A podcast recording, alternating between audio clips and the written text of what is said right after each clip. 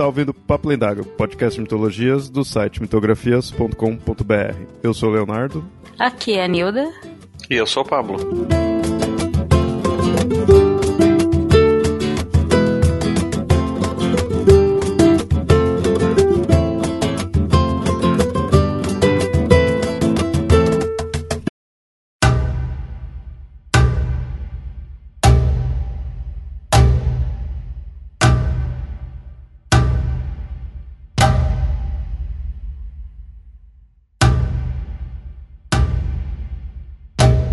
Seja do outro lado do mundo, seja em ilhas do Pacífico, todo povo possui sua origem. E em mais um episódio cosmogônico do Papo Lendário, veremos como o mundo veio a ser o que é pela visão dessa cultura tão distante, com seus deuses diversos e de nomes impronunciáveis.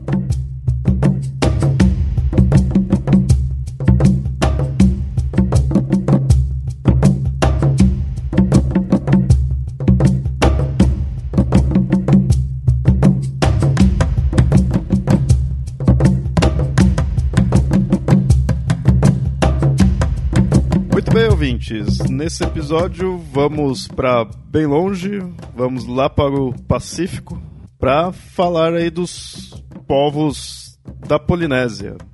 Na verdade, esse episódio aqui vai, a gente vai contar duas narrativas desses povos e vamos analisar, né, ver algumas características, algumas similaridades que tem com, com outros mitos. Porque, assim, esse daqui se enquadra naqueles povos que a gente conhece, é, dá para pesquisar, tem-se noção de alguns mitos, mas está muito longe de ser algo com tanto conteúdo, conteúdo como a gente tem de gregos e outros aí, né? E também ele sai do classicão europeu, né? Então é bem legal falar disso, porque aí a gente fala um pouquinho aí do, dos povos também. E bota longe nisso, né? Porque eles são um povo, digamos assim, é uma região bem isolada, né? Tudo lá no meio do Oceano Pacífico. É aqueles povos que você vê que isso contribui muito para como eles são, como age, como é a, a, a, cultura, né? Claro que isso em todos, né? O local vai influenciar, mas esse por ser um local bem diferente, assim, por estar isolado, né? E também é, na relação que teve com a, com a nossa história em si, porque é aquela coisa clássica, né? A gente, nossa história acaba seguindo a linha europeia. Então a gente vai seguindo ali a cronologia dos europeus, tudo, da, das colonizações, e esses povos, de certa forma, assim, digamos que surgiram depois, é, entre aspas, né? Entre muitas aspas, porque os europeus foram ter contato com eles um tempo depois já. É, mas no, no caso dos polinésios, é, não é tão errado falar que eles surgiram depois, né? Porque, assim, vamos primeiro localizar. A Polinésia é um conjunto de ilhas muito grande que vai da Nova Zelândia ao Havaí. Entendeu? E passa e, de norte a sul e também chega até a Ilha de Páscoa, que é já pertence inclusive ao Chile como ilha. Então é uma área muito grande no Pacífico de ilhas de tamanhos variados. E vários estudos comprovaram que a colonização dessas ilhas começou mais ou menos no ano 3500 a.C. O que, se você for pensar, nessa época os egípcios já estavam lá, né? A civilização egípcia já estava razoavelmente bem estabelecida, né? E nessa época esses povos saíram navegando, né, por vários motivos e começaram a colonizar essas ilhas. Tá? Ah, os estudos comprovam que, de, datação, de genética, que eles surgiram de, saíram de uma região próxima a Taiwan, né, ou da ilha de Taiwan mesmo, né, vários, eles saíram dali e dali foram se espalhando por essas ilhas. E até mais ou menos o ano 1200, depois de Cristo, tá? Isso já na Idade Média Europeia, eles ainda estavam navegando. Inclusive se estima que essa é a época que eles chegaram na Nova, Nova Zelândia, né? Que eles chamavam de Aotearoa na época. Então assim, culturalmente, tempo de, de, digamos assim, de fixar no território, eles são povos até bem recentes comparado com, né, tanto a Europa quanto a África, a Ásia ou mesmo a América, né? Mas são povos, assim, navegantes excelentes que saíram por lá, navegando.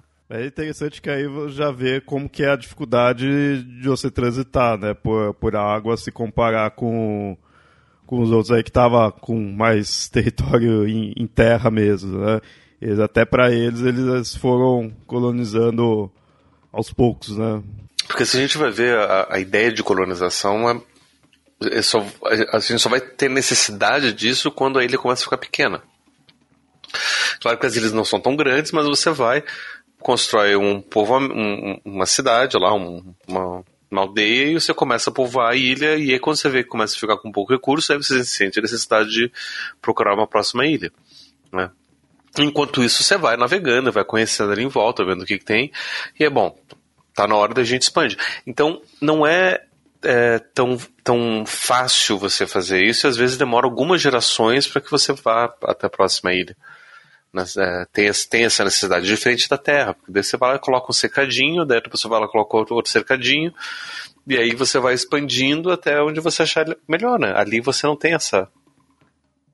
Não tem isso. Até mesmo se você for lá, vou, vou colonizar aquela outra ilha ali, que não tem ninguém, qual que é a vantagem? Tá todo mundo na primeira ilha. Né? Então você vai ter que né, ver uma questão de troca, você vai ter que levar mais pessoas com você. Então, logisticamente, não, não, não é tão vantajoso você fazer uma expansão é, tão grande assim, né? Na, nessa região do que como era na África, por exemplo, ou, na, ou até mesmo no continente americano. É, e você falou essa questão de, de ficar muita gente, assim, e aí sim partir para outro, porque não cabe mais, assim, muitas vezes também pela própria. Hum uso da, dos recursos, né? A, a, Ilha de Páscoa, sempre quando cita ela, falam disso, né? Dos pessoal ter sugado a ilha ao extremo ali e aí isso pode ser uma das coisas que fez colapsar. De repente, talvez outros locais ali, com, por ter inúmeras ilhas, também possa ter algo. Assim, é, a, pelo que se estuda, é basicamente isso: é a, é a expansão por área, por terra, porque a população cresceu. Então, em alguns lugares a população se fixou e os outros continuaram viajando, né? É, os, os novos, ou por guerras internas, né? Tem, acontece, aconteceu isso. Existem algumas é engraçado isso, porque os maores, que são os descendentes, né, são o povo polinésio original da Nova Zelândia, é, há relatos deles, eles conseguem contar que é, o relato da chegada na Nova Zelândia, porque como foi a, a, região da Polinésia que foi colonizada por último, eles contam histórias de que, que tal pessoa, tal tribo saiu na, no, entrou no barco, trouxe tais pessoas, aí o outro queria, aproveitou e roubou a mulher do outro cara, enfiou dentro do barco dele, levou, sabe? E aí quando eles chegaram no mesmo lugar, teve guerra, então assim, é, eles né, eles já tinham essa, essa, tradição de ir, eles já se preparavam, sabiam como se preparar para ir e né, já, já desenvolveram toda uma tecnologia para fazer isso de ilha em ilha, né? Então, com o tempo eles foram desenvolvendo essas coisas. Né? Saber o que, que vai, por que, que não vai. A pesca, a pesca dentre eles era muito desenvolvida, porque eles tinham que sobreviver muito da pesca. É, isso até a gente vê no, num dos mitos aí que a gente vai narrar, a gente vê essa relação com é, não posso dizer que seja com peixes, né? Mas seja com animais da água. Eles têm histórias de pesca também, histórias, mas isso são outras histórias, né? Fazem parte até de mitos formadores, mitos que, que explicam por que, que você tem esse costume ou aquele outro costume, né? Tem, tem muito isso. Uma, eles têm alguma relação com, com outros animais, mas com animais do mar é bem, bem maior. O, o interessante é que do, do que eu vejo deles, assim, de fato é algo que a gente não sabe tanto quanto outras culturas, mas não vejo relatos assim de impérios, reinados grandes, fica mais essas coisas assim tribal, assim, algo localizado. Acho que talvez a, a geografia vai influenciar muito nisso, né? Porque você pega Europa, África, Ásia, até América, você pegar os pré-colombianos, você vai ter aquela noção de que é, em algum momento ali chegou a ter algum, vou dizer reinado império como um nome qualquer, né, como uma palavra qualquer, mas a ideia de um de um conglomerado grande, né? Então, eu acho que isso deve um pouco a essa migração mais tardia. Mas, por exemplo, na Nova Zelândia, o que eu conseguia por assim, não havia ainda um reino, mas você teve dois grandes fluxos migratórios, e o segundo fluxo migratório meio que quase que exterminou uma população que chegou lá antes também de polinésios. né? Então houve é, guerras por domínio, mas ainda eram, digamos assim, grandes chefes tribais. Já no Havaí, quando o capitão Cook e os ingleses chegaram lá, já estava acontecendo um processo de unificação da ilha num grande reino. Né? Ainda não estava, digamos assim, totalmente finalizado pelos relatos, mas já estava começando. Tanto que depois disso se estabeleceu o reino do Havaí, que foi um reino que durou até o século XIX com reis próprios e tudo mais. É que o Havaí ele já tem um tamanho considerável, eu não, não tenho a mínima noção do tamanho de lá. É, mas assim, é, eu acho que aonde haviam ilhas maiores, bem mais perto, talvez tivesse a, de, poderia ter tido a chance de haver isso. Talvez na Ilha de Páscoa houvesse alguma coisa parecida, mas não como com expansão, porque ela é razoavelmente bem mais isolada que as outras. Mas para ter construído aqueles moais, alguma centralização de governo deve ter sido. Não dá para, não sei se é um reino no estilo que a gente conhece, mas alguma coisa teve lá. Nem que seja um gerente de projeto. é que se passasse algum tempo, poderia, principalmente da, na Nova Zelândia, assim, poderia até ter algo assim, mas aí veio o homem branco e foi lá e ferrou tudo. o homem branco é europeu, né? Ferrou tudo. Classe média. Mas assim, mesmo não tendo um, um império polinésio, um império ma ma maori, né, assim, é, a cultura em geral, no sentido de, principalmente daí do que a gente vai falar de religião, é um tanto quanto uniforme. Assim, você vê relações entre as tribos. Sim, a, a maior parte dos deuses tem nomes, se não idênticos, bem parecidos, com funções praticamente idênticas. Você tem variações na história, né? Você tem muita variação na história. Um, um mito que a gente vai contar aqui que eu tive que juntar, juntei várias versões que eu encontrei, né? Mas mesmo assim, o que eu encontrei é uma versão que é a mais espalhada para o Ocidente. Mas mesmo lá, por exemplo, na Nova Zelândia, existem versões de que antes desses deuses é, iniciais, houveram outros deuses iniciais, né? Ou no Havaí é uma cosmogonia que começa de uma maneira um pouco diferente até chegar nesses deuses.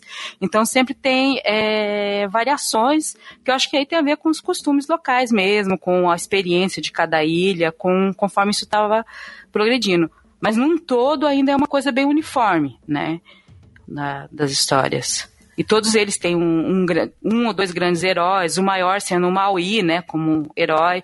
Tem os dois grandes criadores, ou pelo ou três, dependendo do caso, né, porque o oceano, em alguns, algumas histórias, o oceano também participa do mito de criação, né, mas não, não é, é digamos assim, a história fica para os europeus acabou ficando meio confusa essa junção das histórias. Né? E é uma coisa interessante que eu peguei estudando, porque muitas histórias foram recolhidas pelos europeus e um europeu do século XIX ele tentou fazer, sei lá, dar uma forma única para os mitos, né? Então às vezes você acaba encontrando os mitos como se fosse uma coisa única, mas não são. Eles não são. Eles tinham bastante variações, né, entre eles, assim. Eu acho que é a mesma coisa como a gente tinha, tem, a gente às vezes fica achando, por exemplo, na mitologia grega, que a gente sempre vota, a gente acha que aquela história era única e não era. Aquela é a história que nos chegou, né? Mas por relatos, você, depois você percebe que não é, que algumas coisas ali não encaixam justamente porque a história não era única clássico também, né? Do pessoal de fora vem e aí quer unificar tudo para colocar um sentido ali, ver uma, algo coeso, né? Enquanto você está vendo, na verdade, vários grupos ali de, de pessoas, mesmo com uma origem única, já teve esse tempo para variar, né? É isso que é interessante, né? De, de analisar essa, essa outra, outra religião, né? outra mitologia. Mas eu acho que dá para se colocar tudo num, num cesto só quando você vai estudar por ser o, por ter essas, né, da mesma forma que a gente faz isso com os gregos, pelo menos por uma análise, eu não vejo problema nisso, mas tem que sempre ter em mente que não é de fato uma coisa única. Eu acho engraçado que a gente ainda insiste em tentar encontrar coesão nessas histórias, porque se nem na história que é mais próxima da gente, que é a Bíblia cristã, você tem essa coesão. No mesmo livro, você literalmente tem duas histórias diferentes sendo contadas ao mesmo tempo, no Gênesis. Já começa assim, capítulo 1 conta uma história, capítulo 2 conta outra história completamente diferente. Né? E as pessoas insistem em dizer que existe uma coesão, existe uma coerência, que é um primeiro, outro depois.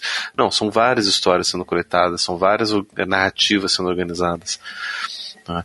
A gente tentou fazer isso com os, os nórdicos, não deu muito certo. A gente acabou matando boa parte da cultura, né? Porque tinha uma tradição mais oral do que escrita. Daí, quando foram escrever os Edos, saiu uma coisa bagunçada que não fazia muito sentido, mas era o que eles conseguiram fazer.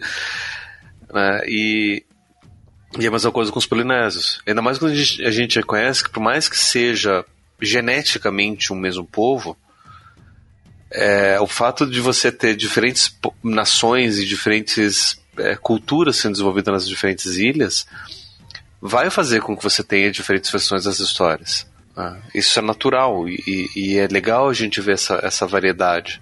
A gente não precisa tentar juntar tudo e tentar entender qual que é a, a verdade, a narrativa primordial principal. Com isso, Nilda, por por essa cultura, as mitologias ter essa, essa característica, como que foi pesquisar e como que foi buscar tais mitos? Uh, digamos que foi razoavelmente complicado, até é, é uma coisa básica, a gente na, na pesquisa, a gente vai pesquisar. Uh, até você descobrir as palavras-chave, né, da, da pesquisa, as coisas que você começa a procurar. No caso, procurar quais são os deuses, quais são os mitos, né, aí eu achei um site que tinha muito sobre isso, um tal de mitografias.com.br, que tinha um monte de. Né, a gente tem uma página sobre o panteão da, da Polinésia, né? Isso já começou a, a ajudar, né, a fazer essa pesquisa. E principalmente porque eu, assim, inicialmente estava pensando em fazer uma pesquisa só sobre mitos do Havaí, mas não tem como você fazer só essa pesquisa, né? Quer dizer, dá para fazer, mas você tem que estudar todo, né, o que tem em volta, né? Então você não consegue falar só do Havaí sem falar do restante da, da Polinésia. E eu vou falar que eu queria falar do Havaí porque tinha uma, tem uma história verídica no Havaí que sempre me, me quer dizer, que há um tempo já me, me encanta, que é a do Capitão Cook, né? Que ele sem querer acabou se envolvendo em, em problemas com a mitologia de lá e acabou morrendo por causa disso. Né? Então, é, é bem. É, foi uma coisa que me interessou. Bom, aí eu fui procurando pelas palavras-chave e Aqui no Brasil você tem pouca coisa publicada em livros ou mesmo em sites especializados sobre a Polinésia. Você acha muito em sites querendo enaltecer a Nova Zelândia, né? Aí você tem, ah, conheço um pouco da cultura maori, aí tem uma história ou outra. Aí você vai vendo que é claro que várias delas vão se repetindo. Existe um livro é, infantil, né, sobre a cultura da Polinésia que tem umas histórias muito boas. Ele não é aqueles que tenta, como assim, que despreza a inteligência da criança. Ele conta histórias muito boas sobre isso, né? E publicado aqui tem muito livro de sociologia antropologia do Marshall Chalins que é um antropólogo, sociólogo especializado, né? Boa parte das teses deles foi sobre o Havaí e outras ilhas da Polinésia.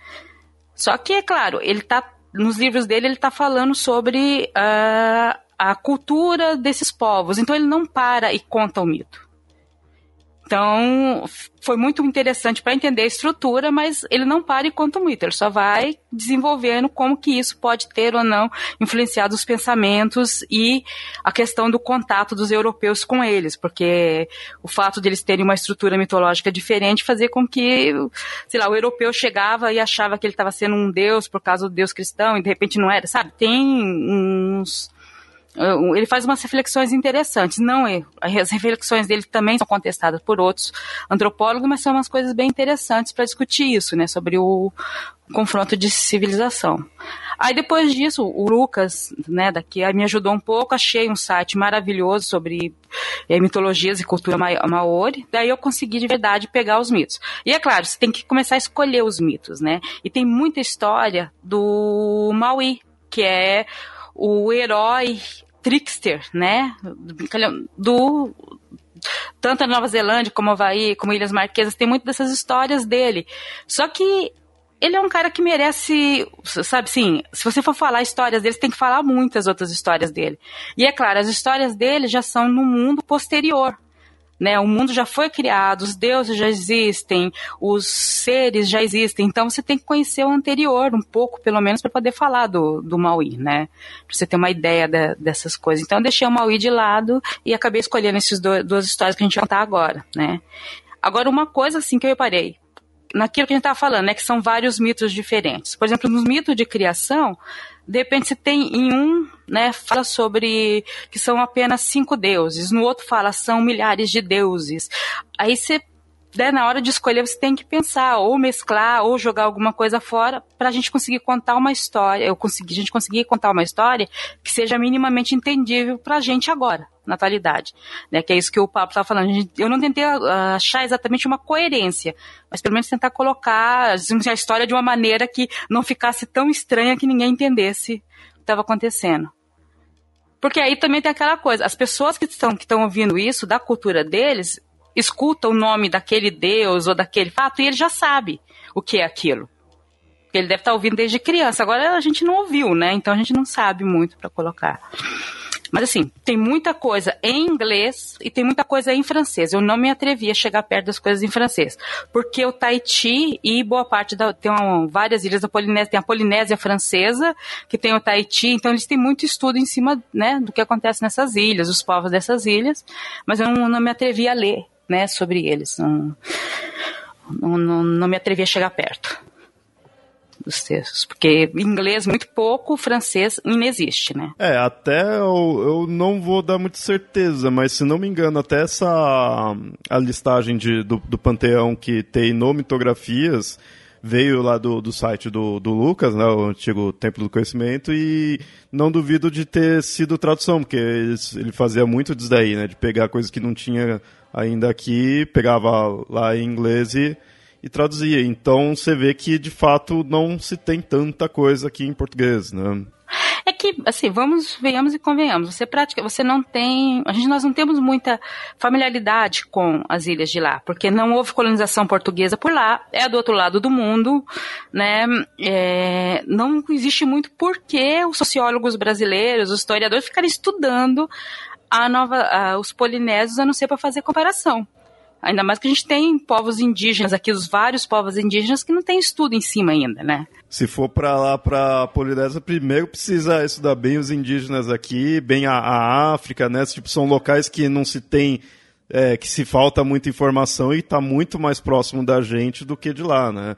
Do que lá, isso de fato, né? Mas é interessante se falar isso aí, de não ter muita relação, mas eu gostei que você pôs alguns conceitos que, sim, a gente tem na nossa cultura, mas eu diria uma cultura ocidental geral, né? não necessariamente brasileira em si, que tem uma relação com eles, né? A primeira, né, que eu coloquei é, é a palavra tabu, que para em alguns povos se pronuncia tapu, né? Que é engraçado, porque é uma coisa que já existia em existe em todos os outros povos, mas a palavra, eu acho que eles eram um povo que tinha uma palavra específica para isso, que é essa interdição social ou religiosa para alguma coisa. Né? Você veste ou não veste determinadas roupas, você come ou não come determinadas comidas, você vai, frequenta ou não frequenta de, é, determinados espaços devido ao tabu. A maior parte dos tabus são religiosos, mas a gente tem tabus sociais também, né? E eles usavam muito essa palavra. No, por exemplo, na Polinésia havia o tabu, mulheres não comem junto com, com, com homens, tá? Era um tabu. Você, uma mulher não chegava perto da mesa para comer junto com os homens, nem o contrário. Né, eles tinham motivos para isso. A carne de porco era interdita às mulheres. As mulheres não podiam comer carne de porco. Você tinha motivos religiosos, sociais para isso, tirando-se em algumas festividades que seriam tipo um, né, em que esse tabu era levantado. Né? E isso é muito estranho, porque quando um rei falava, o, o, rei ou o sacerdote falava, o tabu está levantado, tal tabu, então esse tabu estava levantado. Aí as pessoas, eu estou falando isso no caso da carne de porco, porque era um caso que aconteceu muito no Havaí, né? A interdição ou não da coisa de comer a carne de porco, dependendo não só pelas mulheres, mas às vezes até pelos homens. O rei às vezes decretava a interdição e ninguém comia. É um conceito trazido, conceito não, a palavra, né? E a definição total trazida de lá. Ah, um, um, outro conceito que você pôs aqui foi o conceito de mana. Mas isso daí a gente também tem em outros, né, em outras culturas. Aí no caso você diz que eles também teriam ou seria também a palavra? É a palavra, é mais a palavra também, né? Que eles tinham uma palavra para essa, uma palavra específica que é, é engraçado isso, porque por exemplo tabu, tá? a palavra tabu, como muitos sociólogos começaram a estudar as populações de lá, porque o Ocidente, né, a Inglaterra, a França, começou mesmo a povoar essas, essas áreas da, da Polinésia no século XIX, 18, 19, você já tinha come é, começado a desenvolver essas ciências, né, de ciências sociais, antropologia, você tá, estava no, no, embrião, então havia muito interesse em estudar isso. Aí eles começaram a adotar essas palavras, né. Então o tabu começou a ser adotado e o conceito de mana, né, que é, no caso deles, era uma ação espiritual de um grupo ou de uma pessoa, né? E isso, inclusive, poderia ser tirado da pessoa dependendo da situação, do acontecimento, ou ser tirado da tribo, e aí a tribo teria que correr atrás para recuperar esse mana, ou se ela não recuperasse, ela cairia em desgraça e todo mundo viraria escravo, né? Mas é um conceito de força espiritual, né? Do, do daquela, do, da pessoa, do grupo, até de objeto. E é interessante essa, o próprio conceito de mana, daí depois vale a gente expandir em outro momento, mas o, o, tem uma palavra em espanhol que é, é, basicamente a mesma coisa que é gana, que se eu não me engano é derivado de mana. E a palavra gana é sinônimo de vontade. Né? Se você tem gana, você tem vontade. Essa definição que a gente dá de mana como sendo uma energia vital, ou uma energia mágica, alguma coisa assim, ela é posterior porque a própria palavra energia ela é sinônima de mana nesse sentido, porque originalmente energia era é, usada para descrever justamente essa vontade, essa força vital, essa esse impulso de ação e de criação pessoal. E depois ele por, por metáfora ele passou a ser usado para poder descrever a, é, na física a mesma coisa, né? Ou seja, essa força de ação, essa força de transformação. E para depois ela voltar e a gente usar a palavra energia para poder falar de questões psicológicas ainda. Quase como uma, metáfora física. Só que a física surge como uma metáfora psicológica originalmente, que é análogo a esse conceito de mana. Porque a, nossa compreensão inicial era, era humana, não física, né? Disso. A natureza simplesmente está lá, mas se age, se tem alguma ação, se tem alguma questão, é porque tem mana. Se tem muita mana, provavelmente porque algum deus está relacionado com isso. E aí você consegue fazer essas variações. Mas qualquer ação natural é consequência disso, dessa energia mágica, né? desse princípio mágico que na Polinésia chamava de mana, mas no, na Europa chamava de energia. A palavra mana, eu vou dizer, a primeira vez que eu conheci foi quando eu conheci é, amigos meus, né, que jogavam RPG, Magic, essas coisas, que é uma palavra utilizada nesses meios, né? E vem daí, vem desse conceito dos polinésios que alguns sociólogos, antropólogos utilizam também como uma palavra mais específica, acho que até para diferenciar de energia em si, porque quando você fala mana, você né, já, já sabe exatamente o tipo de energia que você está falando. É, de fato, o, a palavra, assim, o conceito em geral de ser energia, semana, seja o que for, isso eu vejo em inúmeras culturas, em vários pontos aí da, da história e tudo, né?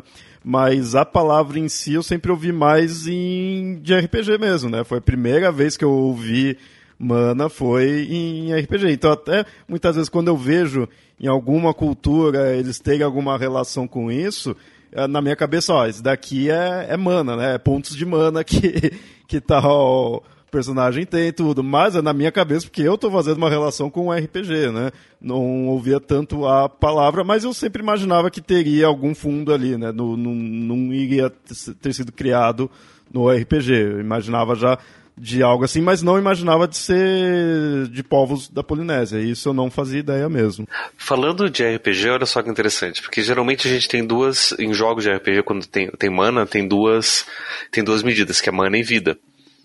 Né? Então você tem poções de mana, você tem poções de vida e você tem, usa mana, HP usa vida. MP. Exatamente, HP e MP. Originalmente é a mesma coisa. Esse mana lá dos polinésios é justamente essa energia vital.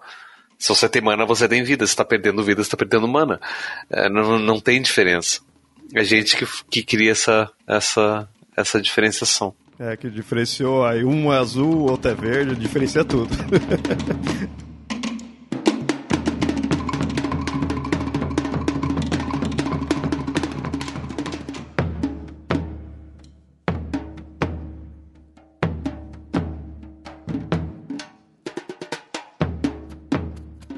Bom, agora a gente vai, já começa aqui as narrativas que a gente escolheu aí para esse episódio. É, no caso foram duas e como o Anildo falou, é, hoje não vamos falar do do Mau, Mau, Maui. Maui, né? O Maui.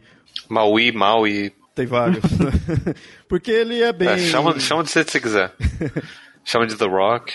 assim, Dwayne Johnson, pode chamar, pode ser o que for. Ele é, é, é bem famoso, tem, né, for ver aí pelos restantes uh, personagens, ele com certeza é o mais popular. Aí tem até filme, né, animação, ele é o da, da Moana, então caso você não saiba, o personagem ali da Moana de fato existe na mitologia. Na verdade, nas mitologias, porque só, só para só esclarecer por que, que não vai ser ele, porque o, o Maui ele é quase que um herói coringa para todas essas histórias, de todos esses povos, de todas essas ilhas. Né? Então, por exemplo, enquanto o grego lá, numa determinada região tinha o Hércules, todas as ilhas tinham Maui. Então, se precisasse de alguém que, que fizesse algo diferente, colocava mal ele no meio. Que era ele que estava fazendo. Então, ele faz tudo. Então, tem muita história relativa a mal e por isso que vale um episódio exclusivo dele para a gente poder rever todas essas histórias. É, e não fiquem presos ao mal e da, da Disney, porque inclusive houve até reclamação dos povos polinésios na época, porque não era o Maui que eles pensavam, só que mesmo na Polinésia, né, como o Pablo falou, tem muitos Mauis, né, mas ele não é só aquilo que está no, no filme da Moana, aquilo pode ser no máximo um ou dois aspectos dele. Mas então vamos começar aqui com as narrativas, então vamos, obviamente, começar do começo, então... Vamos falar do mito cosmogônico ali, que é relacionado ao nascimento do mundo, das divindades dos povos polinésios. Bom, nessa narrativa, no início só havia Core. É, já vou falar aqui que os nomes também são bem estranhos, então também não sei se quão certo estará, mas já fica aqui o, o aviso, né? Então, no início havia somente o Core, que é a energia que ficava vagando no espaço sem fim. E aí veio a luz e surgiram Ranginui, o Pai Céu, e papatua no cu. Isso parece até palavrão aí. A mãe terra. Ou seja, nesse momento então temos o céu e a terra de forma masculino e feminino. Né? O, esse casal, Rangi e Papa, tiveram muitos filhos. E aí foi Tangaroa, deus da água, Tani, Tani deus das florestas, Tarimatea, ou Tarini, deus dos ventos, Tumatua, Tumatauenga, ou Tu, o deus da guerra, que deu origem aos seres humanos. É interessante isso, se você for pensar, quem originou né, nós foi o deus da guerra. Rongo, o pai das batatas doces e plantas cultivadas. Achei muito interessante isso também, de ser um deus voltado a batatas doces. Porque vai ver a raiz disponível para o povo de uma, de uma forma mais abundante, né? Tem outra coisa, né? A, há controvérsias em relação a essa questão de haver batata doce na Polinésia, porque a batata doce é originária da América, do continente americano. Né? Então, tem as discussões sobre como essa chegou lá, né, a batata doce. Mas chegou. Talvez da Ilha de Páscoa, talvez eles deram uma passadinha no Chile. Há a possibilidade de ter tido algum contato, mas contato rápido, nada que, que tenha deixado grandes sinais, ou, ou através do mar mesmo, né? aquela coisa de ilhas, de pedaços de terra né, flutuarem e acabarem, né? A, muita vegetação acaba indo de ilha em ilha através disso, né? Mas o que se sabe é que quando os europeus chegaram lá, eles já tinham batata doce. Mas é interessante você ver assim que ah, é algo diferente para nós você pensar um deus focado né, em batata doce. Mas como o Pablo falou, né, se é algo ali importante, é algo que tem muito lá, é natural, porque a gente pensa assim, um, um, deus do trigo já não vai ser algo tão estranho, dos cereais, né, não seria algo tão estranho, porque a gente está muito acostumado com culturas do qual tinha muito disso, né? Parte ali da região da Europa, ali, na pegando um pouco da Ásia, né, Oriente Médio, isso daí comum. Você pegar Deus da, da uva, né, eu, eu, os gregos, né, bem isso daí. Mas é interessante você ver uma cultura bem diferente aí com uma, uma divindade focado numa raiz bem inusitada, assim, que para nós é comum, tem, mas não, não está não tá acostumado a ver isso, né? Bom, e aí a gente tinha mais duas divindades, que era o Raumia, protetor das raízes e frutas silvestres, e Uru, que não era deus de nada. eu dou mó dó quando eu li isso. É, é ele, não, ele, é um deus, mas não é deus de nada. Assim, esses deuses são os que eu peguei, os que você encontra o nome deles facilmente nessa história, mas a história dizem que ah, eles tiveram vários outros, sabe? Milhares de filhos. Mas os que são nomeados costumam ser esses aqui. O restante não costuma ser nomeado. E tem uma particularidade. Tangaroa, né, que é o deus das águas e oceanos, em algumas versões ele não é filho deles. Em algumas versões, ele é o deus dos oceanos, cuja esposa, o pai, Range, né, o pai Céu, uh, digamos assim, que raptou e teve filhos, né? Então, tipo, Range andou brigando, é, tendo filhos com a esposa de Tangaroa e isso criou guerras entre o céu e a terra. É, entre o, o céu e o oceano, desculpa. Né? Mas são outras versões do mesmo mito. O interessante é que muitos desses deuses aqui têm uns nomes meio estranhos, mas ao mesmo tempo eles têm apelidos. Eu, eu acho que isso daqui foi coisa de quando foram anotando. Foram ver, ah, não, não, não, deixa eu chamar assim que é mais fácil.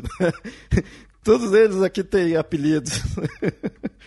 Uma, uma coisa que me pergunto nisso daí é da desses predicativos dos deuses. Porque assim, eu entendo Uru não ser deus de nada, simplesmente eles são uma divindade e todos serem divinos, são criaturas divinas que participam das narrativas. E não necessariamente que você precise ter uma ser Deus de alguma coisa, ser patrono de alguma coisa, ter um poder especial relacionado a alguma coisa. Ah, eu acho que isso vem muito da tradição cristã, principalmente católica, que acaba associando essas é, uma divindade para uma é né? porque a gente vai ver por exemplo na Índia onde você tem um politeísmo acho que o maior politeísmo do mundo até hoje, com seus milhões de deuses, você tem. Não, não, não existem milhões de coisas diferentes para você ter deuses diferentes. Simplesmente é esse daqui é o deus dessa casa e pronto. É o deus dessa família, eu vou orar para esse deus, eu vou fazer as minhas oferendas para esse deus e, e pronto. Não é que é o Deus de alguma coisa. E, é, e, e, essa é uma coisa que eu me questiono. Por que, que a gente insiste em ver assim? Ou será que esse, essa característica existia lá ou foi uma influência nossa? Eu acho, essa é uma coisa que eu sempre penso também nisso, eu acho que é uma coisa, é uma, sim, uma necessidade de uma sistematização e assim, não, não vou dizer que é moderna, mas assim, se você pegar, eu, eu acho assim, se você pegar os próprios gregos, os nórdicos, os egípcios, é, por mais que ali você até encontre características mais fortes, assim, por também a gente conhecer melhor esses deuses, você vê que não dá para também travar eles em tal deus é de tal coisa e acabou e pronto, né?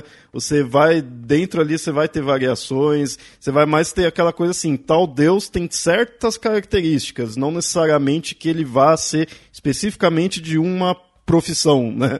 Assim, então eu acho que agora quando você pega é, coisas mais. Por exemplo, em RPG é muito comum isso fazer, sabe? Quando vai criar panteões, assim, você pega e começa a sistematizar, mas RPG é alguma coisa mais sistematizada. Então eu acho que é mais isso, é a necessidade de ter um certo, uma certa organização. Que também eu falo, assim, é interessante só para você ver uma característica da divindade? É, mas você tem que ter noção que, é, na verdade, vai além daquilo. Ah, tal divindade é deus da água. Tá, ver a característica dele, de repente a, a história dele tem além daquilo lá, sabe? Ah, é divindade da guerra, mas tem mais do que aquilo lá. Os próprios gregos, a gente tem duas divindades guerreiras ali relacionadas à guerra, tem conceitos diferentes. É, tem Nos próprios gregos a gente tem várias e várias gerações que vai trocando ali. Então é mais complexo do que só colocar tal deus de tal domínio, outro deus, outro domínio, né? Eu acho que é mais a questão da sistematização forçada, né? Bom, e aí continuando aqui a, a narrativa, o casal, né, o Range e Papa, é, eles estavam ali sempre abraçados, né, eram os amantes, e com isso não vinha luz entre os corpos deles, né, eles estavam sempre ali agarrados. E entre eles é onde ficavam os filhos. Então eles, os filhos deles estavam sempre apertados e sempre no escuro. E aí os filhos cansados disso, né, não queriam sair dessa situação. E aí pensaram como que a gente vai fazer. Um deles, o Tumatauenga, quis matar os pais. Né? Outro deus lá, o Tani, foi contra isso e falou: não, vamos só separar, não precisa chegar a tanto, né? Ou seja, eles foram atrapalhar a relação dos pais deles, né? É, é que nem casal que tá lá, né? Na noite de amor e vem o filho e bate na porta, né? Quis separar os dois. Tem filho, tem que arcar com a consequência, né? Você vê que, né, por exemplo, o Tu, tu Maltonga, que é, muitos deles chamavam só de Deus Tu, né? Ele é o deus da guerra. Então o que ele vai fazer? Ah, vamos matar todo mundo. É fácil, né? Um deus da guerra. É a lógica que ele segue, né? Faz, faz, mas faz sentido, né? Faz, faz sentido. E, mas aí, que eu falei, né? Eles resolvem, não, não precisamos chegar a tanto, vamos só separar. E aí vai entrar luz, e aí a gente tá, tá de boa. Eles ficaram refletindo aí como que faria, tudo se seria isso mesmo. Levou alguns séculos para isso. Mas aí eles concordaram, menos um. Teve um deus aí que não quis, não, não concordou com isso, que era o, o Tão Matea. Ele ficou na dele, ficou quieto, ele não. Ele falou, isso daí vai causar dor aos nossos pais, ele não queria, né? Mas aí começaram a tentar separar. O Rango, Tangaroa e Raumia foram entre os dois e começou a empurrar eles, não estava conseguindo. O deus da guerra, o Tu, tentou até cortar os laços entre eles, entre o casal, mas só sangrou, não conseguiu, né? E aí, inclusive, até o sangue que escorreu que gerou a, a cor vermelha que acaba sendo sagrada. Né? É, é, bem interessante isso, porque é engraçado você ter uma cor sagrada, né? Mas eles têm uma cor sagrada que é o vermelho. E aí chega o Tani, era o mais forte entre eles, e aí coloca-se os pés sobre a mãe dele, Papa, né? É, é, é, tem que lembrar bem que Papa é a, é a mãe, porque esse nome pode confundir um pouco. Mas Papa é a deusa mãe. E colocou o pai, né, o Range, nos, nos ombros.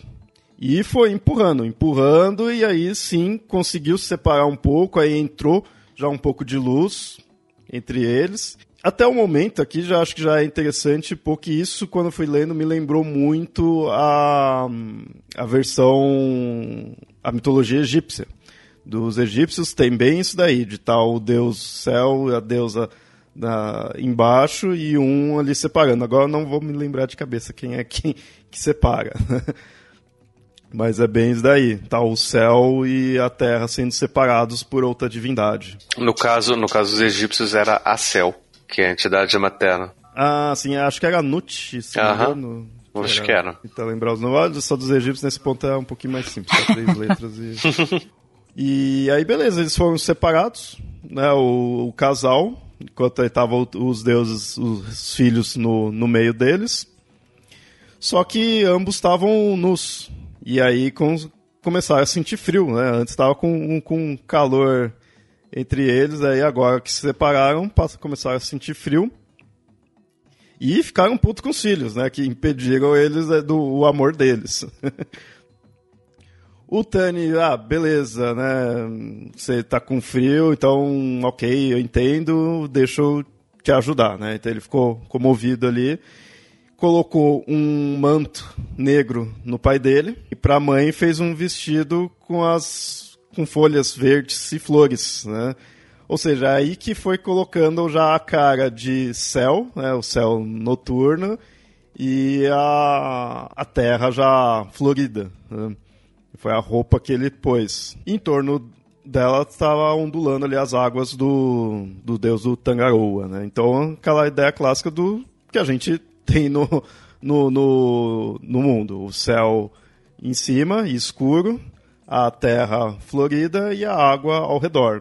E muito comum de colocar-se a água ao redor, de fato, da, da terra, né? Principalmente se for pensar numa numa cultura com muitas ilhas. Né? É, é o natural da terra, da terra cercada por água, né? Não tem nem o que questionar isso. Enquanto, né, ocorrendo isso, né, de separar o céu e a terra, de cobrir, né, seus pais e suas mães, o tal Marteia prendeu a respiração, né, e ele estava com muita raiva e não concordava com aquilo. E aí ele se voltou contra os seus irmãos soltou tempestades e ventos furiosos, frios, uma chuva torrencial e granizo. Atacou Tani arrancando as árvores pela raiz, né, que ele havia feito crescer, e as árvores caíram e apodreceram. Depois ele brigou com Tangaroa e provocou uma tempestade que fez os peixes se esconderem nas profundezas do mar. em seguida brigou com Rongo e Halmia, os deuses das batatas doces e das raízes mas, né, a mãe terra, né, Papa, preservou os filhos, escondendo-os num lugar seguro entre seus seios. Né? Então, tal Imateia decidiu combater Tumá Tauenga, mas esse tinha os pés firmemente plantados no peito da mãe terra, o que o tornou invencível. Esgotado e desanimado, né, o Tarumateia ordenou que os ventos se acalmassem e a paz reinou finalmente. É só um comentário, né, esse trecho dessa batalha entre os irmãos, né, e o vento, é muito interessante, porque se você, a gente lembrar, naquela região, é uma região muito sujeita a tufões. Então você ter um Deus que produz isso, né? Que quando está com raiva produz isso, é muito interessante. E aqui eles dão, deixam claro que isso existe desde o início do mundo. Continuando a história, depois que a paz né, entre os irmãos reinou, o Rangini, né, é, olhou os trajes lindos da mulher e ficou doente, né? A sua dor, né, a dor de não poder mais chegar perto da mulher, cobriu o mundo, né, com uma névoa úmida e cinzenta e provocando chuva. Refugiado em uma dobra do seu manto paterno, Uru, aquele deus que era deus de nada, ele chorava e chorava, né, porque ele não era útil em nada, nem para os pais, nem para os irmãos. E para ninguém perceber que ele estava chorando, ele ia escondendo as, né, essas lágrimas numas cestas, né, várias cestas que ele tinha. Mas Tani percebeu, né, o que estava acontecendo com Uru e pediu para que o irmão o ajudasse. Uru disse que nada tinha, mas Tani viu que ele tinha várias cestas cestas, né? E pediu. Aí o Uru ficou relutando o Tani avançou e destampou as cestas. E aí se verificou que as lágrimas do Uru, né, é, tinham, é, tinham originado vários seres brilhantes, né, que eles chamavam de crianças luz, que são as estrelas. Aí o Tani pediu para né, duas cestas para enfeitar e iluminar o seu pai. O Uru concordou. Aí essas duas cestas foram passadas para Teuaka Otamaiti, que é o nome de uma canoa muito especial. A Itane conduziu a canoa até o céu, espalhando sobre o manto de Range as milhares de estrelas. Quando Tani ia pegar a segunda cesta, ela tombou e se abriu, deixando as estrelas se espalharem numa grande faixa chamada Icaroa, que cruzou o céu de lado a lado. Essa faixa é o que nós chamamos de Via Láctea. Tani deixou Icaroa e a, a canoa, né, chamada Waka Otamariti, no céu, né? E essa canoa é chamada de a cauda da nossa constelação de Escorpião. Eles chamam de eles têm esse nome, quer dizer, para eles não é uma cauda, para eles é uma canoa, né? E eles ficaram no espaço celeste, né, e se tornaram os guardiões das estrelas, tanto a Via Láctea quanto essa cauda de Escorpião.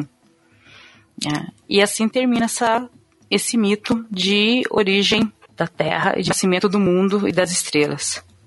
É, bem, bem interessante. Segue conceitos clássicos de começar, conceitos comuns, né, que a gente encontra aí de ter o casal primordial e um, é céu, outro é terra. Nesse ponto mantém ainda a, o gênero, né, a terra, natureza ali ser feminino, né, e aí o outro é masculino, manteve isso daí é, teve essa separação que é, eu lembro que tem outros também que põe-se uma certa separação, mas esse me lembrou bastante esse dos egípcios, porque fica alguém entre eles mesmo, né? Literalmente se separa. Então me lembrou bem disso daí, algo bem comum. E eu achei interessante que aí já partiu para ir pondo o, a origem de estrelas, a, da própria Via Láctea, né? Todo o, o céu, né? O, nesse, nessa narrativa não chegou a mostrar aí o que, que veio depois, se construção aí de é, criação aí de humanos ou mesmo outros elementos aí da natureza em si, né? Mais focado no, na parte celestial. Mas é bem interessante isso daí tem algumas versões do mito que é, logo depois dessa tempestade, né, o deus da guerra, que é o Taumatega, começa a criar os seres humanos. Mas é, é aquela coisa, são versões e versões. Então você pode colocar, só que a história da criação dos humanos tem outras coisas além disso, né? Aí você tem que ver o que você junta no mito. Isso daí é aquelas coisas que nos livros de, de mitologia você já vai encontrar um, um outro capítulo ali que aí você só vai citar a divindade e que ela começou a criar os humanos, né? que é, dos livros é sempre assim. Você, você começa a analisar, você até vê uma certa ordem, mas tipo, vai ser a, a, criação do homem. Aí cita a divindade, nem fala direito da onde veio, só fala a, a profissão, né? Entre aspas, e começa a narrativa. Que é, isso é comum, né? A gente aprende mitologia pelos livros assim. Como eu juntei muitas coisas, essa parte da, da, da tempestade não estava em todas as histórias que eu encontrei. Mas eu achei ela muito interessante, porque tanto por causa da, da questão da região ser uma região realmente de tufões, então essa coisa das tempestades no mar ser uma uma coisa que para eles é extremamente importante você falar isso, né? Que Vem uma tempestade que derruba árvores, que faz a, os peixes sumirem, ou seja, depois de um tufão você fica um tempo sem ter pesca. Então tem todo. Isso para eles é importante. Isso tem que ter alguma razão de ser. E isso ter originado, porque lá no início do mundo, o, um dos deuses ficou bravo com o que os irmãos estavam fazendo, né? Isso cabe muita lógica. E eu gostei também da questão de que a Mãe Terra, né, quer dizer, você tem dois deuses aqui, Rongo e Halmia, que são deuses de batata doces, das raízes cultivadas, das raízes silvestres também, ou seja, são deuses que têm algo a ver com a sobrevivência dos humanos. E a Mãe Terra os protegeu. Né? Então eu achei isso de um simbolismo muito bonito, né? Uma, uma coisa bem poética. O que eu gostei bastante dessa narrativa foi esse final aí que mostrou a origem da, das estrelas ali, da, da Via Láctea, e também essa, essa ideia da canoa, de ter formado aí a parte do que a gente chama da constelação de escorpião, porque na nossa cultura a gente está acostumado a ver sempre as mesmas constelações na parte de astrologia isso tem até é, uma importância, só que isso vem de um local específico ali, vem da Europa, vem da, da do hemisfério norte, né? Então é legal quando você vê outra cultura ver as mesmas coisas, ou pelo menos é, ver de ponta cabeça, né? Alguns, porque aí vai estar no hemisfério sul, né? Tem coisas que até não, não se vê. E enxerga outras coisas. Mesmo até que visse, que aí é hemisfério sul e norte, mas mesmo que visse os, os mesmos constelações, as mesmas estrelas, vai enxergar outra coisa. Vai ver o mesmo, vai, vai enxergar outro. Né? Isso é interessante, para mostrar que, de fato, não é exatamente aquilo, né? Que é uma coisa que eu fico meio assim com com a parte de, de astrologia e essas coisas em geral, né? Não, não só por isso, né? Mas é porque isso daí você pega uma coisa de outro canto, de outra época, de outra cultura ali e enraiza com uma coisa universal, né?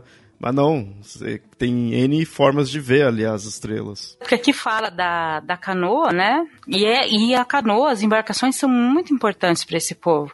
E eu, pesquisando, eu verifiquei. Existe um tipo de embarcação é específico, que é o catamarã, que é um tipo de embarcação que seria considerado a canoa de dois cascos. O catamarã é basicamente você tem uma é, duas superfícies que tocam, né, a, a água e meio que uma ponte que liga essas duas superfícies e ali em cima que as pessoas ficam. E é mais ou menos a estrutura das é, canoas de migração dos polinésios é isso né? Você tem aquela coisa do lado que você vai remando, que são duas partes, e ali entre essas duas partes que você rema, né, que seria as duas canoinhas, você tem uma ligação, você tem várias tábuas que ligam aquilo. E ali é onde as pessoas vão, ali é onde eles levavam animais, onde eles levavam as sementes, a comida para ir de uma ilha para outra. E é uma estrutura de, de, de, de, construção de canoa que é originária deles, né?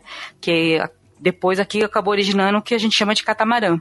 Interessante pensar que não duvido de usarem também né, as estrelas ali para se guiar, isso é, é o comum. Então, você usar algo relacionado ao, ao barco. E o, outro ponto que me chamou a atenção aqui foi desse do, do deus Uru, que até no começo a gente achou, e achou engraçado isso daí, né, que era o único deus que não mostrava nenhuma profissão, né, era um deus que não era de nada, e ele, em certo momento, está ali triste porque não foi útil, né? Então, você vê que nessa narrativa, dessa forma como tá, a questão dele não ser um deus de nada é, tem importância, né? Ele tem faz parte ali da história porque por causa disso ele se sentiu inútil ali. E aí gerou toda a questão da estrela, por causa do choro, né? Mas então aí não é só porque não encontraram algo, alguma profissão para ele. Ele tem algo relacionado à história. Podia ter chamado ele logo de pai das estrelas, né? Já que as estrelas vieram dele. Acho que, acho que depois desse episódio, acho que ficou assim, pode ter ficado assim, melhor para ele, melhor pro, pra autoestima dele. Eu vi algumas referências ao fato de que muitos, né, eles consideram que quando a pessoa morre, a pessoa vai vir estrela no céu, né, mais uma estrela. Provavelmente é mais uma estrela que é tirada dessas, é, desses, dessas cestas, né, que provavelmente esse Deus coloca. Mas é interessante, porque ah, poderia ter chamado desde o começo, mas aí tem a questão da função narrativa disso, né.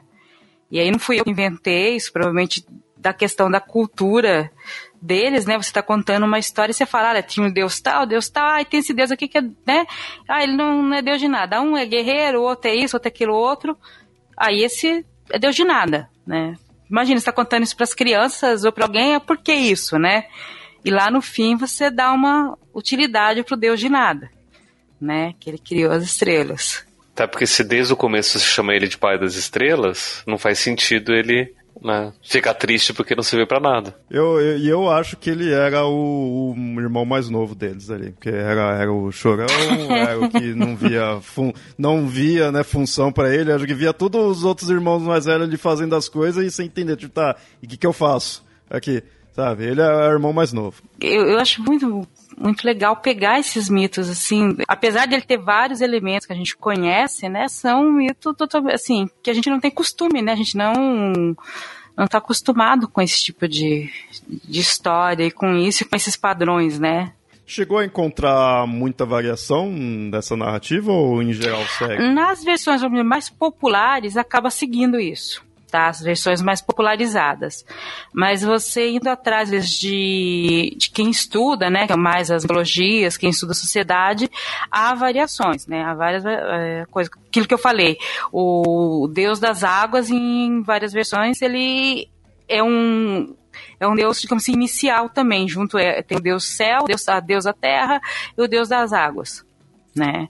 Há algumas versões em que no início não havia só essa energia inicial, mas que haviam várias outras energias, houve uma guerra entre esses deuses e acabou sobrando só um que acabou dando origem a Rangi e Papa. Né? No Havaí, a, a ideia né, de vários povos do Havaí, a ideia é que o mundo, esse mundo original, né, esse, esse primeiro mundo, ele, já, ele não é o primeiro mundo. Existia um outro mundo que colapsou e aí, na energia desse colapso é que surgiram os, é, o Deus Pai, a Deus Mãe, que aí foi dando origem a tudo. E aí até a origem das plantas e tudo mais tem todo um ciclo de oito dias de criação, né? Que você começa a criar seres no mar, seres marinhos e tudo mais até chegar no ser humano. Então, assim, a criação do ser humano é, um, é uma outra história um pouco diferente. Mas ainda é criado pelo Deus da guerra, sabe? Então tem, tem essas coisas em comum. Mas é, é interessante a gente ver essas duas criações é quase como se eles estivessem contando sua própria história ali, né? Porque se eles. É, obviamente eles não surgiram nas ilhas, né? Eles vieram do, de algum continente, de algum lugar ali da Ásia, de alguma forma. Então parece que lá eles tinham uma certa cultura, mas uma vez que eles estão nas ilhas, aquela primeira história deixa de fazer sentido. E aí eles precisam ter narrativas que façam sentido para a vida nas ilhas. O mar seja mais protagonista, as estrelas tenham mais protagonismo. E aí então você cria novos deuses sabendo que antes existiram outras coisas.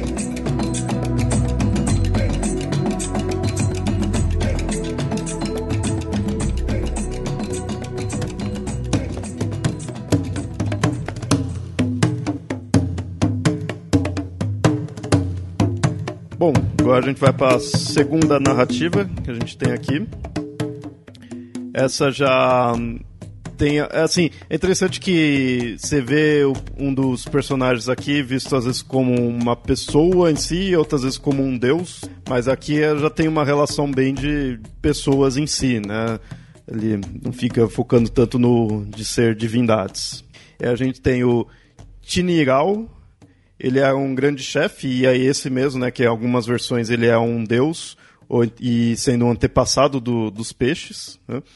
Ele, tem, ele é de grande beleza e é famoso por conversar com as baleias, uh, ou seja, a questão de baleia ser um peixe. Eu, eu fico muito, um parênteses aqui, eu fico muito curioso quando para descobrir quando que a baleia deixou de ser um peixe, sabe? Quando que viu que, ah, peraí, isso daqui não é um peixe. Que com certeza antigamente você se colocava tudo com uma coisa só, né? Uh, século XIX. Inclusive, na, no livro Moby Dick, tem bem umas 10 páginas em que o escritor fica contestando a classificação de, do golfinho como mamífero. Olha só, eu, eu não lembrava disso aí, mas eu lembro que ele para umas 500 vezes para explicar trocentas coisas, sabe? E aí sua cabeça explode quando você descobre que o ancestral da baleia era o lobo. Oi? Porque biologicamente as baleias como mamíferos, eles vieram da Terra, porque os mamíferos vêm da Terra. Então o ancestral dos lobos começou a voltar pro mar por motivos de Deus sabe lá por que, que eles voltaram pro mar. Tava com saudade, talvez. E aí as baleias se desenvolveram a partir desse ancestral do lobo. Eu lembro de ter visto isso em algum desses Discovery, isso, ou coisa assim, né? E na, na época em que não falava só de alienígena, né? eu lembro que aí mostrava que ficava caçando ali, pescava, ficava perto ali da água, então começou-se a mergulhar muitas vezes, né, para caçar. E aí, com o tempo, uma das principais mudanças que teve, acho que uma das primeiras, foi a questão do, do ouvido deles, da parte do equilíbrio. E aí, com isso, eu conseguia ficar mais tempo ali e girar, né, tudo, por causa teria o, o equilíbrio ali para isso. Ou seja, a gente pode criar aí baleias de animal de estimação, querer cachorro, meu, até a... Só existe um problema tipo, de, de espaço, né? o, o, o, Thor, o Thor tem 40 quilos e ele já ocupa muito espaço. Eu não quero imaginar uma baleia de 40 toneladas com bicho de estimação. Bom, mas para esses povos, né, acabava sendo um personagem relacionado aos peixes, né? Ele tinha essa, essa habilidade de conversar com as baleias. E sempre quando ele chamava ela, elas vinham ali até a praia. Entre todas elas, Tutunui era a preferida do filho dele. E também era a maior de todas as baleias ali. E quando chegou a época do menino receber o nome, então você vê interessante, né? A pessoa já nasce, já cresce por um tempo e só depois que receber o nome, né? Não, é uma prática apenas entre os polinésios, mas muitos povos têm a prática de você até ter um nome de infância pelo qual você é chamado, mas você, quando se chega à idade adulta, você recebe um nome. Né? E aí tem vários rituais para isso, para você receber sua, o seu nome de adulto, que aí é o seu nome definitivo. E os polinésios tinham né, esse, esse costume de dar o, o nome definitivo, o nome de adulto, né, depois de um, um certo tempo. E aí, quando chegou esse momento, né, da, do moleque ele recebeu o nome, o pai dele, né, o Tiringal, convidou o grande sacerdote Kai, que é famoso pelos rituais, para celebrar a cerimônia. Organizou-se uma grande festa para isso, no, no dia que eles combinaram, e aí o Kai chegou com, com, a, com grande pompa na, na canoa dele, ó, mais uma vez aí pondo a questão de canoa. Nesse ponto, nessa narrativa é bem importante, porque tem essa questão de, de locomoção, né? e acompanhado aí dos melhores remadores, então chegou chegando já, né? O Tineral expôs os mais belos mantos, plumas, bastões de jade e ossos de baleia, provando ali sua riqueza e poder. E aí vários presentes também foram distribuídos ali entre os convidados, então é uma puta cerimônia. O Kai recitou as orações, chamou os ancestrais até Tani, ancestral dos homens, aí ó, referência. E pôs o menino sob a proteção desse do de Tu, o deus da guerra.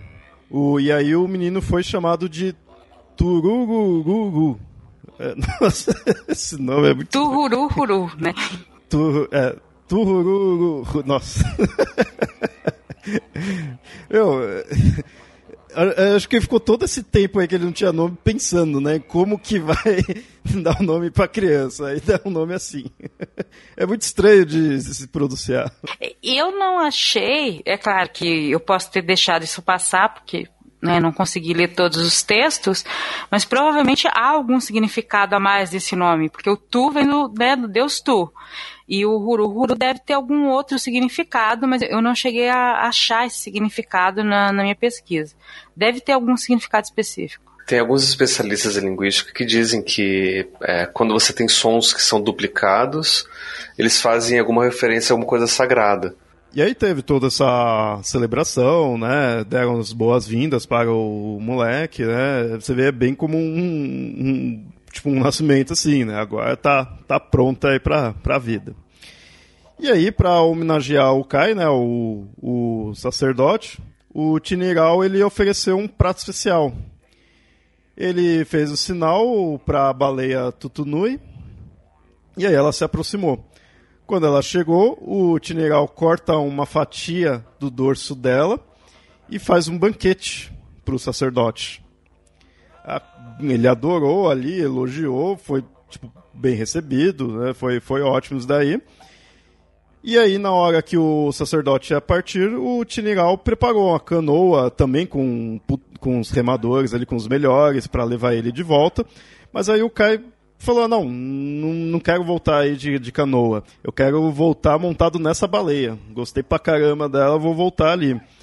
O Tiniral fica meio assim, mas beleza tá aqui, tá a baleia, né? Mas cuidado, né? Ele deu algumas instruções, porque quando chegar perto da costa, que a baleia se, se agitar, é sinal de que ele tinha que pular ali, né, pro lado direito para sair da, da baleia e ela não encalhar, né? Ela não continuar ali e acabar parando na praia mesmo. Mas beleza, deu essas instruções, ok. O Kai se despediu, foi embora e foi na baleia. Quando chegou perto da costa da aldeia, a baleia sentiu ali que estava chegando e sacudiu, né? Fez o sinal que o, que o Tineral tinha falado. Era pro Kai saltar, mas ele se prendeu ali na baleia. Não, não saltou, não pulou nada, então a baleia acabou ainda se agitando, continuou e encalhou ficou ali na areia e acabou morrendo. É, é interessante, né? Como existe um padrão em quase todas as histórias no mundo todo, que quando você recebe um aviso para não fazer aquela coisa, é aquela coisa que você vai fazer né? Nesse caso aqui de propósito, né?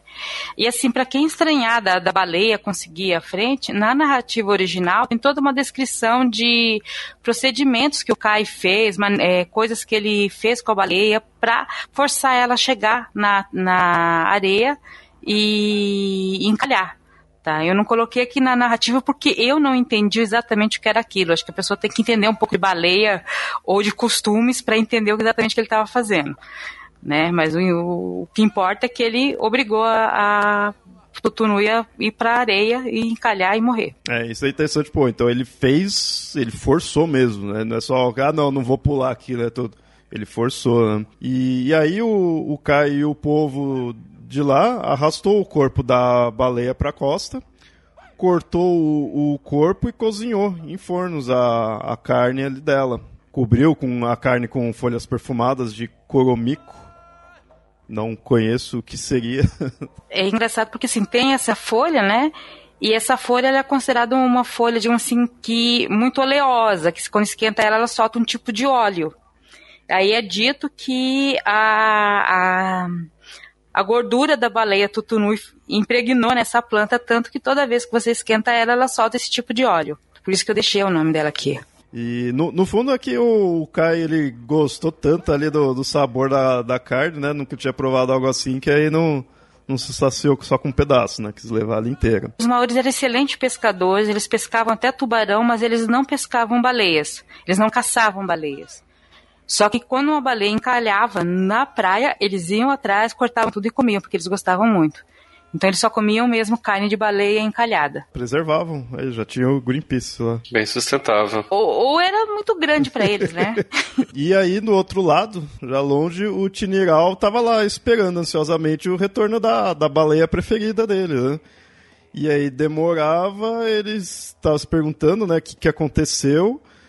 É, só que aí quando o Kai e o povo dele lá é, abriu os fornos, que eles estavam fazendo a carne, estavam preparando a carne, o cheiro atravessou o mar. E aí caiu a ficha do Tinigal, né? O que que, que, que aconteceu com a, com a baleia, coitada. aí estava claro para ele que tinha acontecido, e aí ele já planejou a vingança dele. Numa grande canoa embarcaram 40 mulheres que deveriam capturar o Kai. Eles enviaram. Ele fez questão de enviar as mulheres que ele sabia que não ia despertar suspeita. Né? É, elas perguntaram até como que iria reconhecer o Kai. E o Tineral falou que é o sacerdote que tinha os dentes desiguais e que se sobrepunham uns aos outros. Elas remaram e, quando, no devido tempo, chegaram à aldeia do Kai e a tribo se reuniu para recebê-las. No dia seguinte, reuniram-se na grande casa comunal ali da, da aldeia para festejar e dançar, que é costume deles. Para poder descobrir qual das pessoas ali era o Kai, essas mulheres aí fizeram danças divertidas para fazer o pessoal rir. Todo mundo ali tava rindo, menos o Kai, né? Então tava sempre ali de boca fechada. Então eles ainda não, não sabiam quem que era. Eles continuaram com isso, estavam ali cantando e dançando uma, uma canção cômica mesmo. Tem até um nome, né? Que é Waitoremi. É uma mistura de palavras, assovios e movimentos dos dedos. Com isso, elas conseguiram. Ele não aguentou e começou a dar risada. E aí é, elas tudo viram aí os dentes tortos dele. Quando se cansaram ali da, da festa, todos, todo mundo foi se deitar em torno do, do fogo e as mulheres lançaram um feitiço de sono para os moradores da aldeia. Assim que todo mundo estava nesse sono, sono profundo do encantamento, elas se espalharam por uma fila todo o caminho da onde estava o Kai até a canoa, onde elas chegaram. Foram levando o corpo dele enrolado em capas e colocaram ali perto ali do para as voltarem. Né? Elas foram é interessante isso, né? Porque as várias vezes que eu li a história, eles fazem questão de colocar isso, que ele foi carregado, tipo numa fila, né? Você vai passando de um para o outro para isso ser o mais suave possível. É bem pra, acho que não, não despertar nada, porque que é interessante, você vê que é para de fato não acordar, porque elas levaram ele até o Tiniral e colocou, você vê que mostra bem que colocou ele suavemente ali no, no salão da casa, e aí sim, depois que ele acordou do sono mágico. E aí ele percebeu onde ele estava, ele percebeu que foi raptado. Então você vê que faz questão mesmo, ele vai só acordar na casa lá do Tinigal mesmo.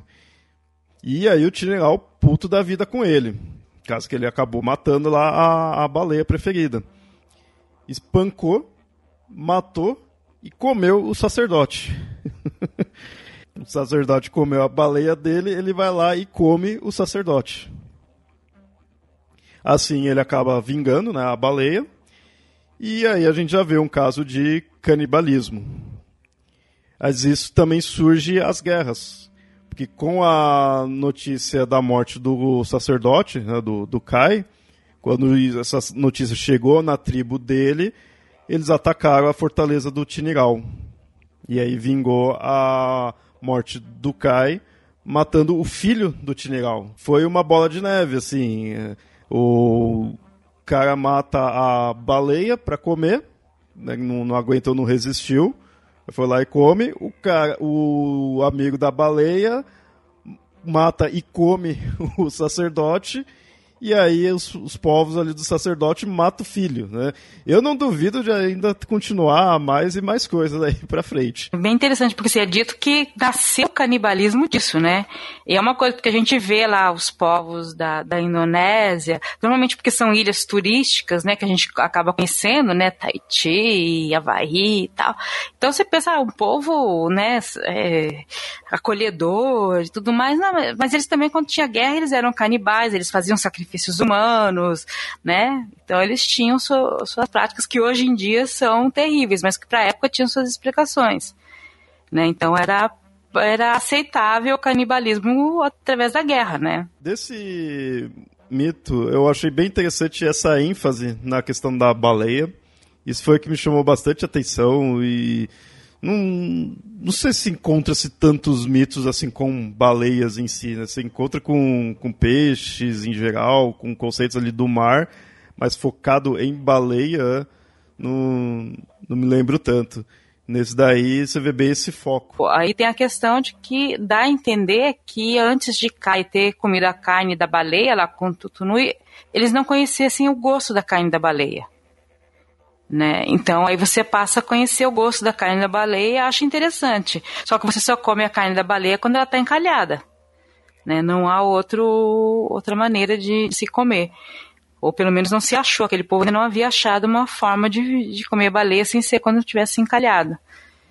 Então você vai tendo essas, né, várias origens às coisas. O, o, legal é que do Utiniral ele sabia, né, cortar, ele ele corta ali um pedaço dela e, tipo, parece que tudo bem, né? Acho que a, a, amizade deles era tanta ali que ele corta o um pedaço da baleia, a baleia aparentemente fica de boa, né? E... Acho que isso tem a ver também um pouco com a questão dele não só conversar, né? Ele é chamado de um grande chefe, mas ele também é um, um deus ou semideus, ou seja, ele tem alguns poderes sobre esses animais que vai além do, do, do apenas conversar, né? E chamar elas. Ele tem poder sobre os animais. Então isso para ele isso seria aceitável, para os outros talvez não, não é aceitável. É o foda é que do, dos outros eles mataram, né? Então tudo bem, ele pode até ter feito isso aí por ter o poder sobre isso, mas é aquela coisa mostra bem que foi o consentimento, né? A baleia tava, eu falei zoando assim, mas é bem isso daí. A baleia para ele ali um pedaço tá tudo bem. Agora os outros mataram, né? Aí os outros de fato exterminaram ali a baleia. E é muito interessante porque apesar do Tineral ser uma divindade ou semi-divindade, né? Porque mesmo as origens deles, ele seria descendente de um, se ele não é um deus, ele é descendente de um deus, né? Então ele tem certos poderes tal. Ele ainda precisa convocar um grande sacerdote, quer dizer, essa é uma sociedade em que os sacerdotes têm um grande poder mesmo, sabe, entre os deuses, outra coisa. Então, o que um sacerdote faz pode impactar ou não. E para o sacerdote, algumas coisas são permitidas e outras não. E, e nessa história, uma coisa que eu achei interessante é o seguinte: quando as mulheres vão para lá, elas precisam perguntar qual é a aparência do sacerdote. Né? Isso intriga, pô, mas o sacerdote não foi lá e viu ela né, na, na mesma aldeia? Elas não viram? E aí, lendo mais sobre os costumes, né, da, dos povos, eu li que isso que eles não tinham costume de comer junto, ou mesmo no mesmo ambiente, né. Às vezes os homens é, comiam na grande casa comunal, as mulheres comiam na grande cozinha comunal. E isso não é também uma questão de poder, de que eles comiam lá porque era inferior ou superior. É uma questão de espaço, o espaço dos homens e o espaço das mulheres né? Então, talvez não. E como era um ritual de nomear o, o garoto, talvez elas não tenham tido tanto contato assim com o, o Kai, né? Então, para a sociedade deles, faz sentido as mulheres não saberem a aparência de um estrangeiro, se eles não foram apresentados por algum motivo que, que precisasse, né? Dessa apresentação. E foda também, você falou do moleque, o, o Chuguru, ele tem todo o negócio da iniciação dele, ganha o nome e pra nada, né? Porque depois vem e matam ele, né? Tipo, você, no começo da narrativa você acha que, ah, não, ele vai fazer algo, de repente se vai se vingar ou algo assim. Não, ele, sabe, não, não teve, não prosseguiu a história dele. Coitado. A história do, do Tuhuru Huru é, existem histórias anteriores a isso, dele criança, de, da questão de uh, como os pais se conheceram, tem várias histórias nesse sentido, né, de, de como os pais se conheceram, geraram ele, algumas histórias dele como criança. É, Para esse ritual mesmo, tem uma história em que ele vai atrás dos tios para os tios, os tios é, irmãos da mãe dele, para que eles compareçam ao ritual, porque é importante a família comparecer, tanto de um lado quanto de outro, né? E a história dele meio que estabelece essa importância. Tipo, o menino faz uma, ele faz uma jornada com, com várias dificuldades que ele passa no meio para poder trazer esses tios. Né? Quer dizer, é, é, ressaltar um aspecto da, da cultura deles. Quer dizer, o, o filho do, do semideus, Tiniral, também teve que trazer os tios para poder validar o próprio nome. E que nem, na primeira narrativa, a gente já precisa uma narrativa cosmogônica, a gente acabou vendo semelhanças com, com outros, né, de outras mitologias. Nessa daqui, o mais assim que eu vejo de alguma semelhança é essa ideia do, da nomeação, né, que a gente até falou aí, de que na verdade até é mais um, uma semelhança com de outras culturas, né, de vir o um nome depois, de dar uma, uma importância ali pro, pro nome. E aquilo que você tinha falado, Nilda, de é, no mito fala para a pessoa fala para fazer algo e já sabe que a outra não vai fazer e vai dar merda. Né? É algo aí é algo até bem próprio de narrativa mesmo. É só as maiores semelhanças assim que você consegue encontrar relações em outros em outras narrativas. Aliás, isso dá mais um motivo pro Tutuno é, ter, ter ficado, do Tiniral, né, ter ficado bravo. Porque o Kai não podia alegar que não sabia. Ele avisou. Nesse ponto aí, nessa, nessa narrativa, você fica do lado do Tiniral, sabe? O, é, foi um pouquinho violento no final, né? Chegou ao nível até de comer o cara ali, mas, né? Mas, porra, tava. Foi, foi filha da putagem. Ah, é, do quem nunca quis fazer picadinho de alguém, né? É, então, ele fez literalmente. Sei lá, eu, eu, fiquei com muita dó dele e da baleia. Não sei, não sei o que, que houve, eu, eu me, afeiçoei, me afeiçoei muito com a, com a baleia ali, sabe? Acho que é o que mais me chamou a atenção, porque é algo diferente ali no mito com, com a baleia em si. Bom, essas foram as duas narrativas que a gente tem aí do, dos polinésios. É, tem muito mais coisa, mas também não é algo que você encontra aí tão fácil, né? Mas tem outras narrativas, como a gente mesmo, conforme foi conversando aí, foi falando de outras narrativas com esses mesmos personagens, né? As divindades e os próprios personagens da segunda narrativa. Mas é interessante pegar essas daí, uma de uma cosmogônica, né? E a outra com algumas características mais próprias aí e que de algo bem assim, não vou dizer comum, mas algo que chama bem a atenção desses povos, que é o canibalismo, né? Desses povos, quando eu digo, e bem generalizando, esses povos diferentes da, do europeu, né? que aí sempre coloca-se o canibalismo, como a gente fez o, o episódio né, próprio. Então é bem interessante ver essas características. Mas como eu falei, tem bem mais e os mais conhecidos aí, que é o Maui, a gente vai falar num, num episódio próprio, mas é legal já para dar uma introdução aí da Polinésia, ver como é diferente, como é diferente e ao mesmo tempo consegue se fazer relações né, com, com outras culturas. Nilda, você tem algo a falar dessa, dessa sua pesquisa, de, dos, das narrativas? Falar que foi, foi muito bom ter conseguido pesquisar né, sobre eles, apesar cada vez que eu estava falando para hoje mesmo eu achei um texto mais interessante ainda, aí eu comecei a ler, eu falei, nossa, né, tem várias análises sobre as culturas da Polinésia, sobre várias, as várias ilhas, como elas são, tem muitos aspectos em comum e alguns aspectos que não são tão incomuns, e, e é um, um povo cuja tradição, apesar da, da, intervenção ocidental, apesar de muitos deles terem sido é, invadidos e colonizados por franceses, ingleses nos Estados Unidos, eles conseguiram manter até muito bem parte da sua cultura. Como são várias ilhas espalhadas, é uma região que é muito interessante para os povos utilizarem como abastecimento, como porto, como aeroporto e, e tudo mais, né?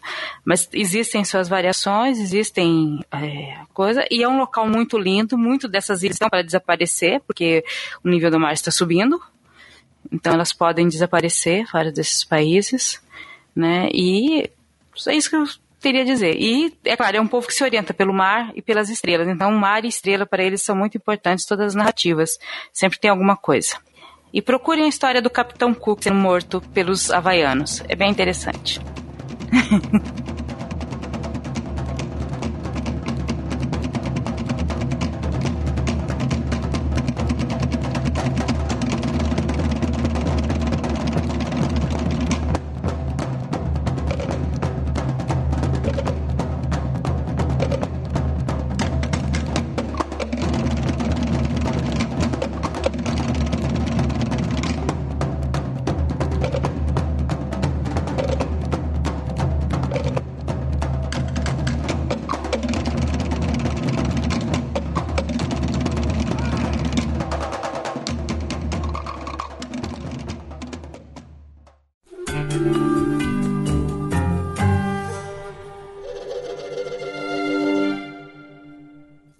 Muito bem, ouvintes. Espero que tenham gostado do episódio. Se tiverem algo a acrescentar, comentem aí no site ou mandem e-mails para contato@mitografias.com.br.